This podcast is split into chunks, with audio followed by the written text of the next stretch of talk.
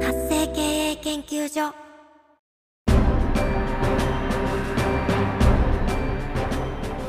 主婦やママさんのための独立企業の知恵袋。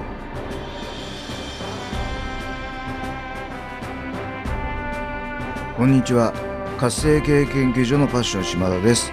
この番組では女性起業家をゲストにお迎えし様々なお話を伺ってまいります。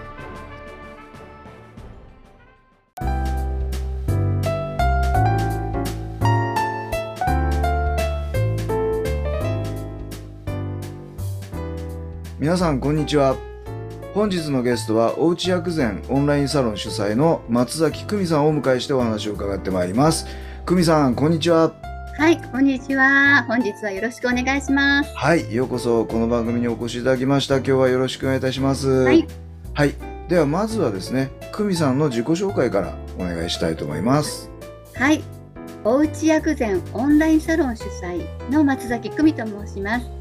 はい、オンラインサロンのえ薬膳の中、薬膳だけではなくてですね、現在は生酵素ファスティングという活動もね、主主軸にしております。どうぞよろしくお願いします。はいありがとうございますではまずはこの薬膳なんですけど、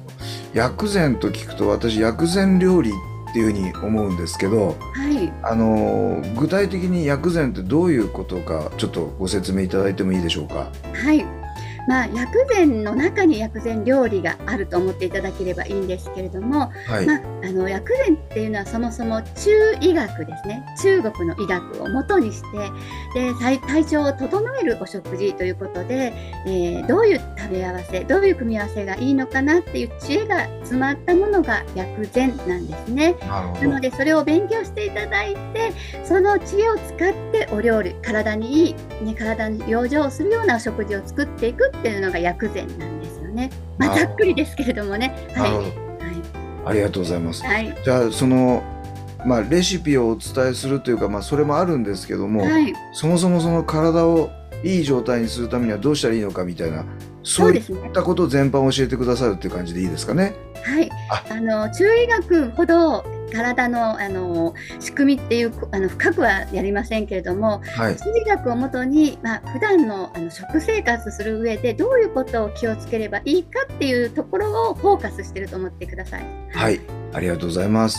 あともう一つあのそのファスティング、えーはい、何のファスティングとおっしゃいましたっけ？生酵素です。生酵素。はい、はい、この生酵素ファスティングこれもちょっと教えていただけますか？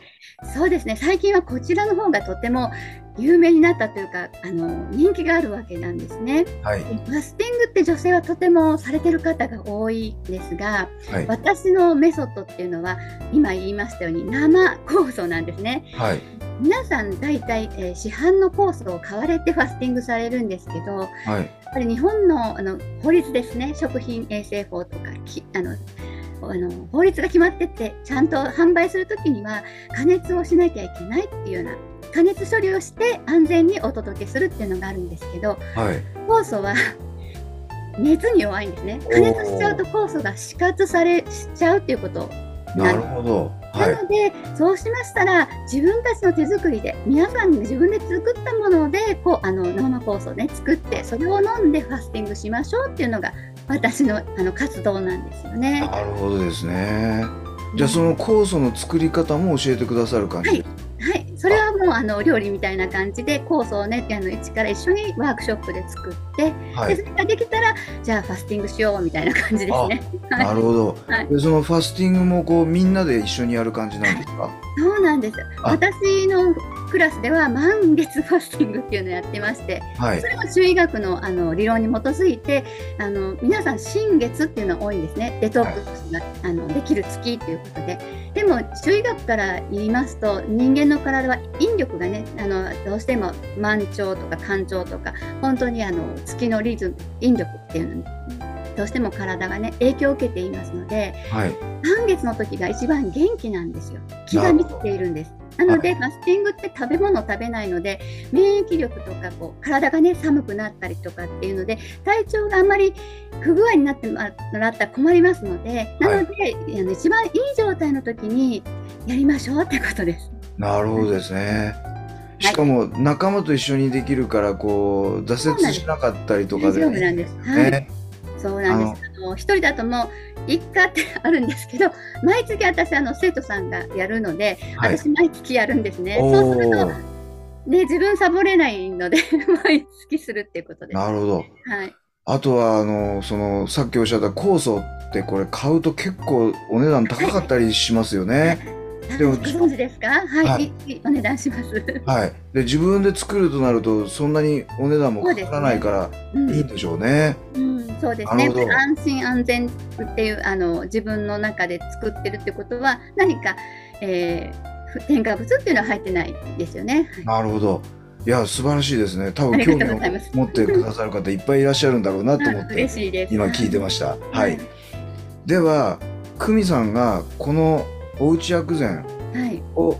やろうと思った始めることになったきっかけというかなぜこのこういうことをやろうやってるかっていうのをちょっとお聞きしたいなと思ったんですけども、はい。まあはい二つねあのポイントがあるんですけれども、はいまずはじめにななぜ薬膳かっていうことですよね。いろんな企業がある,、あると思うんですけど、起業する中でなぜ薬膳かってことなんですが、はい私は薬膳する前はですね、えーとてもアレルギー症状に悩んでいたわうけですん。ね。あのまあ、一般的な花粉症も日本人多いですけど、はい。花粉症、日光過敏症、アトピーって言われるような、えーアレルギー症状だはい。まあ、それに付随してですね、まああのえー甲状腺の病気だったりとかえー緑内障だったりとか、はい。筋腫だったりとか、はいまあ、そういう不具合を抱えてはいたんですね。はいなのであ体をやっぱり何とかしなきゃいけないなっていうあの自分でもう瀬戸際っていうかね、何とかしなきゃいけないっていうのがあったので、はいそこでもう体質改善するしかないなということで、まあ、あのお友達にたまたまね薬膳であの体を整えている方がいらしたので、まあ、ちょっと体質改善するのに薬膳を取り入れてみようっていうのが私の始まりなんですよね。なるほどですね。でやはりそうなんです。その薬膳で、まあ、1日2日で 何かになるわけでもないですけど、食べ物ってやっぱり体を作っていくあの大事なものなので、はい。食べたものでね体できていきますので食べ物をすごくあのきちんとあの勉強して自分に合う食べ物っていうのを取っていくとですね体質改善したばかりじゃなくてやっぱりそのアレルギー症状に悩まなくなったわけですよ。はい。なので、え、こんな長年苦しんでたものがこんなんで治るんだったら、もう言いたくなるなるんですよ。えうん、これで治る、私は治った、まあ、皆さんが治るかどうかはね、体質とか、あの期間って、あの、か絶対こんだけっていうあの絶対とは言えないでしょうけど私はこれでここんな悩んでたのがこんな感じで治ったのよってこれやってみた方がよくないっていうまあ、うんそういうことを伝えたくてですね 薬膳の資格を勉強してもうちょっと深みにべ勉強しようってそれを伝える側になろうっていうのが一つ。なるほど。ね。はい。はい、あとはやっぱりはい。コロ,、コロナコロナになっちゃって、そういう活動が対面でできなくなったのでオンラインで起業しようっていうあのことになったんですね。なるほどですね。いやありがとうございます。では久美さんがこの仕事をするためのミッションまあちょっと重たい言葉ですけど、まあ、使命もしくは思いうん。を教えていただきたいと思います、はい、今ちょっとね言いましたけれども、はい。あのー本当にねもちろんあの病院にて治療するって大事なんですけど私はその病院の先生に一生治らないです。アレルギーはって言われたんです。もう、はいだから付き合っていきなさいと。上手に。で日光過敏症っていうことは太陽に当たれないんですよね。あ赤くなって痒くなるので。ではい。私の子供が野球をやっていたので「え野球の応援これもいけないの?」とかうん。あのお母さんたちすごくねサポートしますよね。どうやって火に当たらないで 野球の応援するのとかって一瞬ちょっと落ち込んだんですけど、でも体質改善で今高校3年生までずっと野球やったんですけどずっとその後、もう元気になったわけですから、うん。えー、と応援し続けてるわけですよね。なのでやっぱりその一生治らないって言わなくてもいいのにと思って。なのでやっぱりその自分も食べ物で治ることもあるからやっぱりそれを伝えたいわけです私。うんうん、あの悩ん同じような悩みを持っている方にあのこの方法でトライする価値はあるんじゃないっていうことを伝えたいんですね。なるほど。うん。いやぜひ伝えてください、はい。ありがとうございます。はい。ではえー、久美さんがこう独立起業する際もしくはされた後ですねあのいろんなさまざまなご苦労な点があったかと思いますがどんなことで苦労されてそれをどう乗り越えてきたのか教えていただけると嬉しいです。そうですね。やはり一人で何でもやらないといけない状況だったんですね、はい、もちろんその事務員を雇うとかそういうことができる方でしたら、まあ、あのいろんなことをやっていただく方をサポートお願いしてっていうこともありでしょうけれども、はい、やはり私は一主婦だったのでとりあえず自分でできることをやって自分でやるしかなかったんですね、うん、なのでどうしても時間がない皆さん言うと思いますけど時間がないのとやっぱりその家族をいろいろサポートしてたわけですよ今までね、はい。はい、それが結局あのだんだんそういう時間がなくなってくるので、うん、きちんと説明しないとですね何をやってるのってなるわけですよ。はいはい。うん、なのでやっぱりな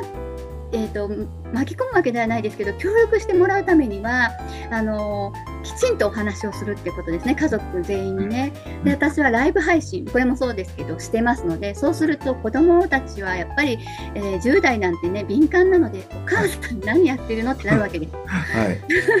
子供はしないのに私にはこう女優ライトとか家にあったりね、はいはい、マイクがあったりするわけですよ。だから、はい、その辺をきちんと説明するやっぱりあのうん、皆さんに届けたいっていう思いと自分のミッションですよね。はい、で今はコロナだからねこれが一番とは言い切れないかもしれないけど自分はこれがいいなと思ったんですよっていうそういう協力してもらうというのが一番大変だったり、うん、あのすごくパワーがいることです、ね。あそうですよね、うん、はい。ありがとうございます。では最後にこれから独立起業しようとしているあるいは起業間もない主婦やママさんにですね何か一言アドバイスをいただければと思います。とですね、多分女性の起業をする上でですね同じ悩みを持っている方ってたくさんいらっしゃるし、はい、それを上手にですね乗り越えてきたり、えー、ま乗り越えるという言い方はちょっとあれですけど周りを 巻き込む巻き込むっていうか上手にねあの協力していただくっていう方法があると思うんですね。はい、でそれをとてもうまくやっている方にですねアドバイス受けてください。一人で抱え,、ま、抱え込まないでですね、はい、いろんなあのえーと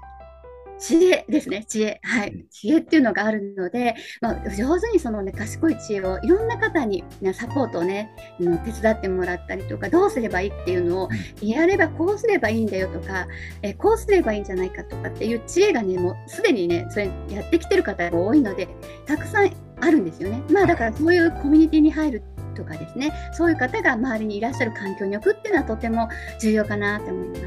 ありがとうございます。ではあのこれを聞いてる見てる方もですねこう、はい、久美さんにこうお知恵を借りたい人もいらっしゃると思いますので、はい、久美さんにアクセスするためにはどうしたらよろしいでしょうか？そうですね。私のフェイスブックがあの活動を、ね、よく見れるかなと思いますしそのフェイスブックの中にリンクツリーっていうねあのリンクも貼ってましてそこにいろんな活動のね、えー、SNS 貼ってますのでね、えー、フェイスブックに来ていただけるといいかなと思います。はいありがとうございます、はい、では、えーと、ポッドキャストの説明欄、えー、YouTube の概要欄の方にですねえー、Facebook の URL を貼っておきますので、えー、そこからアクセスいただいて、えー、久美さんの方に相談していただきたいと思います。はい、えー、本日のゲストは、おうち薬膳オンラインサロン主催の松崎久美さんをお迎えしてお話を伺ってまいりました。久美さん、貴重なお話をたくさんいただきまして、本当にありがとうございました。はい、こちらこそありがとうございました。